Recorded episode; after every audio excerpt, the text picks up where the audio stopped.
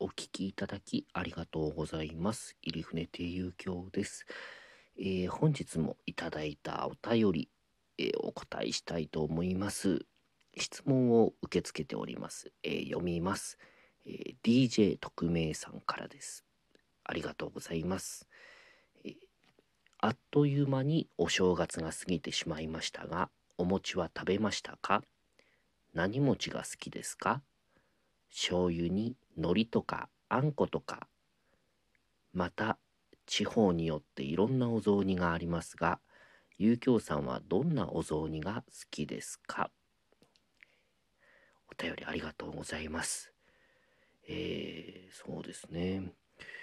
まあ世の中にこんなに私の食べる餅のことを知りたがってる人がいるというのがちょっと驚きですけどね。ありがとうございます。えー質問をお答えしますね。えーお餅食べました。食べました。あのこれはもう絶対食いますね。お餅は。あのなぜかというとえーまあ元日はあの話かまあ師匠のお宅に伺うんですよね。新年の挨拶に伺ってそこでおかみさんがお雑煮作ってくださってるので。あのいただきます。はい。でまあそれぐらいですね。やっぱり今年は。うんまあ家で。ってのもありましたけど、えー何餅が好きですか？えーそうです私これあのどえっ、と田舎のお土産で買ったんですけどバター餅ってのがあるんですよ。これはうまいですよ。あのバター餅。もうなんていうかあの餅にバターつけて焼くとかじゃなくてあのなんか練り込んであるんですけどね。甘いバター餅っていうのがあってこれは相当美味しいです。おすすめです。はい。えーで、えーお雑煮ですね。どんなお雑煮が好きですか？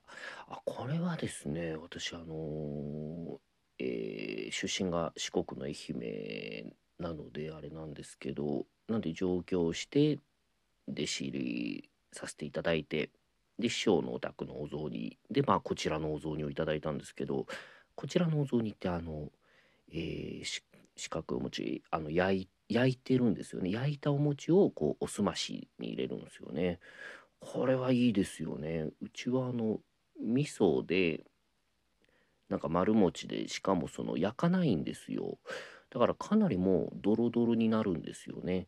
その餅を煮込むのでお雑煮自体がかなりドロドロになってそのもうどんどんなんていうんですかあのお餅追加とかしていってもうどんどんドロドロになっていくんですよ。餅汁みたいになってっちゃうんですよね。なので関東のお雑煮その焼いてあるっていうのはなんかドロドロになるし見た目も綺麗ですしね。いいなって思いました。あの関東のお雑煮が好きですね。あと聞いた広島だとあのあんこ餅を入れるんですってね。うん。あの普通のなんかおお味噌汁みたいなお雑煮。あんこあん餅あんこ餅って言うんですね。なんかあのえー、とこちらの落語会で、えー、と来てくださったお客様となんかそんな話になって。でまあ嫁入りした時に旦那が広島の人であのーそのあんこの餅をお雑煮で食べるっていうのを見た時は私はちょっと偉いところに嫁入りしたなって思ったって言ってましたね。うんその話結構面白いんですよね。あのえー、となんかご両親がその一升瓶持ってやってきたみたいなんだったと思うんですけどで、えーその一升瓶があのお酒だと思ったら中が全部あのお好み焼きのソースだったっていう話とか面白いですよね。ちょっといいかはい。これでいいですかね。えーあとはそうですね。今日のニュースだとまたちょっと、えーうちの落語協会ですけど寄席が閉まるっていうのは衝撃的ニュースですね。あの寄席で働いてる前座さんでちょっとコロナの陽性の人がいたっていうんででまた出演者もちょっとえっ、とそういう陽性になった人がいたっていうんで一旦閉めてというえー、一芝居様子を見るそうなんですけれども、まあ、感染力すごいなって思いますし、うん、まあ私はちょっともう出番ないで私はもう家で今のんびりしているだけなのでまあ効果不効果、えー、講座もないのであれなんですけれどやっぱり寄せが閉まるというのはちょっと精神的にきますね。あのたとえ出番がなくても、まあ、寄せがやってる定石ですよ。あの今言ってるのはあの都内の定石がずっとやってるところが閉まるっていうのはなんか精神的柱をちょっと失う感じがして少し寂しいですね。ちょっと落ち込んだりしました。まあ出番ないんですけどもともと。うんいろいろ思いますね。なのでまあ寄席で修行をさせていただけるんですよね。弟子にとってもらって師匠のうち以外で寄席に出してもらって寄席で前座修行というのでいろんな師匠の、えー、あの着付けつかしてもらったり、まあ、お茶出したりでまあ講座も袖で聞けたりとか太鼓とか。そうやって修行でその素人じゃなくなっていくっていうのがあのありますからもしそのこういうまあこれがすごいです。修行をさせていただきます。し寄席もそうやって前座さんがいないと回らないようになっちゃってるんですよね。あの太鼓判は前座さんですから太鼓叩いてるのも寄席で。でいろんなそのネタ帳をつけて後の師匠にお願いしますっていうのが。でやっぱり今回前座さんにコロナが出て寄席が回らなくなっちゃったっていうのもちょっと休む理由の一つで。あるんじゃないかと思うんですけれど。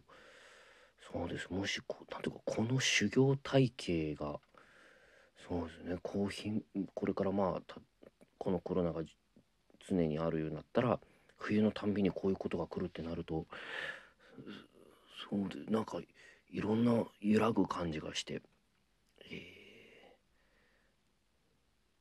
ー、少し不安になりましたねやっぱり毎日その要請に出て働いてなんていうかああある種ちょっとおかしくなっていくっていうのがなんかすごく大事なことだったような気がするんですよね。やっぱ毎日っていうのがすごく重要な気がするんですよねそうやってやってきて。うん。そういうのをまあ私も5年とか6年、えー、やって中国にまあ、えー、80日。で忘れちゃいましたもんねその大事なことをいくつか中国で行ったショックで。すごくなんかもったいないことをしたなって思うんでうん。なんとかそうですね。なんとかというかまあ今はもうしょうがないですけどうん。このなんかそうですね。こういう修行のシステムがうまく残ったらいいのにななんて思います。えー、そうですね。だからもう今お餅とか食う気分ではないですね。えー、すいません。ちょっとなんかせっかくお便りいただいたのに、えー、お便りですとかね。そのもし、えー、もう今暇ですので私悩み相談とかも受け付けておりますので、えー、お便り募集しております。お聴きいただきありがとうございました。